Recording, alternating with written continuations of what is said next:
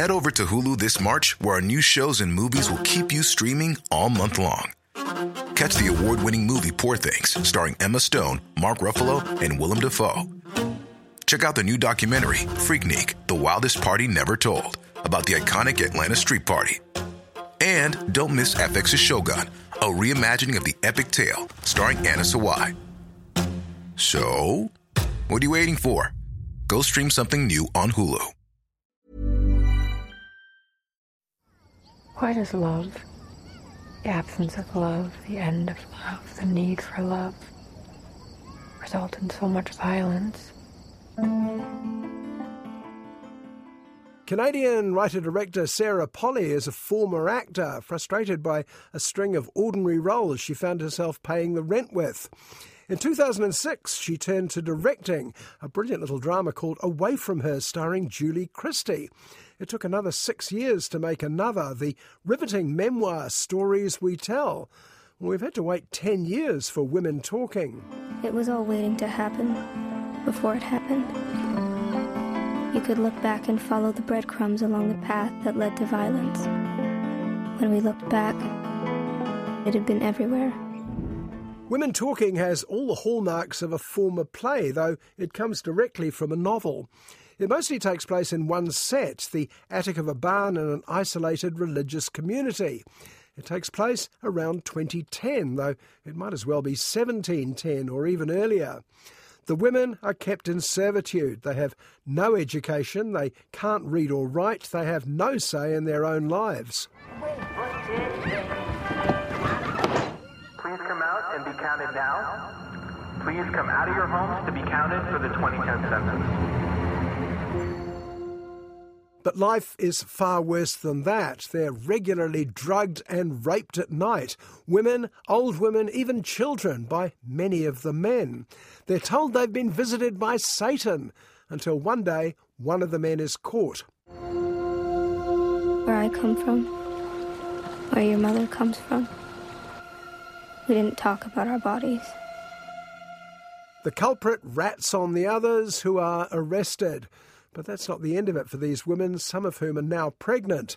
The elders tell the women they have to forgive the men. After all, forgiveness is a basic tenet of their faith. Anyone who can't forgive will be shut out of heaven. It is a part of our faith to forgive. We would be forced to leave the colonies if we do not forgive these men. None of you will listen to reason. At this moment, it becomes hard for me, or indeed anyone not part of such a restrictive faith. Why would anyone accept such commands? How does one find a way through such a clearly unfair system? And that's what Women Talking is about.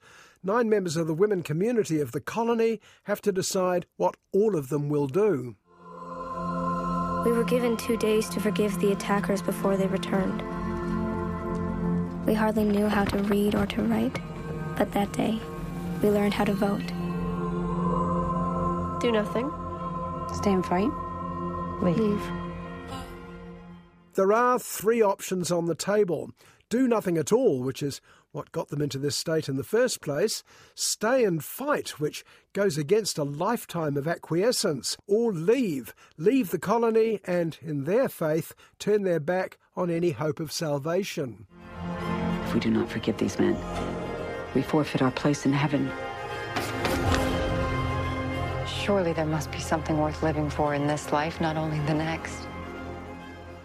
The story Women Talking is based on is mostly true, we're told, backed up by centuries of similar ones, of course.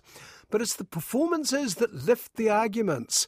The acting is exemplary, even if sometimes the casting surprises you. We know that we've not imagined these attacks. We know that we are bruised and infected and pregnant, and some of us are dead. We cannot forgive because we are forced to.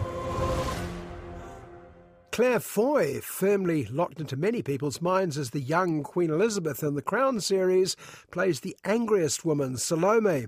She doesn't just want to fight, she's got murder on her mind. We know that we must protect our children. I will become a murderer if I stay. We are not all murderers. Not yet. Jessie Buckley, who you might expect to play the tough cookie of the group, is in fact the most beaten down. Any fight Marika may have had in her has been thrashed out by her violent husband. Who are you? Who are any of you to pretend I have had a choice? Even more anxious to stay quiet is the older Scarface Janz, Frances McDormand, who also produced the film for Brad Pitt's company Plan B. And the one wavering between all three options is Ona, played by a luminous Rooney Mara. Hope for the unknown is good. It is better than hatred of the familiar. And we cannot endure any more violence. The only man in the film is Gentle August, the colony boy's schoolmaster. He's been charged with taking notes for the next literate generation. As played by Ben Whishaw, his position is compromised by his love of Ona. He doesn't want her to go. Men have taught the lesson of power to the boys, and they have been excellent students. But they are children, and they can be taught. And that's the film. Wonderful women talking about difficult subjects as the temperature rises in the audience at the unfettered power of these men, thinking they can get away with anything.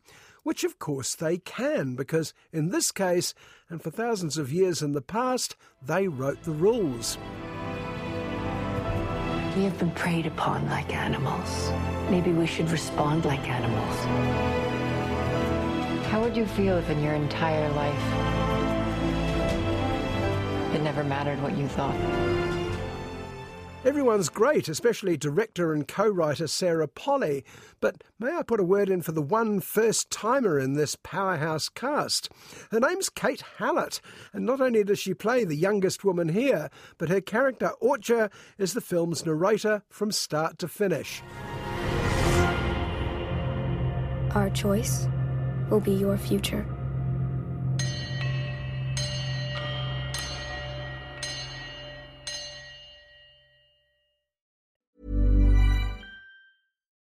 Botox Cosmetic, out of botulinum toxin A, FDA approved for over 20 years. So, talk to your specialist to see if Botox Cosmetic is right for you. For full prescribing information, including boxed warning, visit BotoxCosmetic.com or call 877-351-0300. Remember to ask for Botox Cosmetic by name. To see for yourself and learn more, visit BotoxCosmetic.com. That's BotoxCosmetic.com.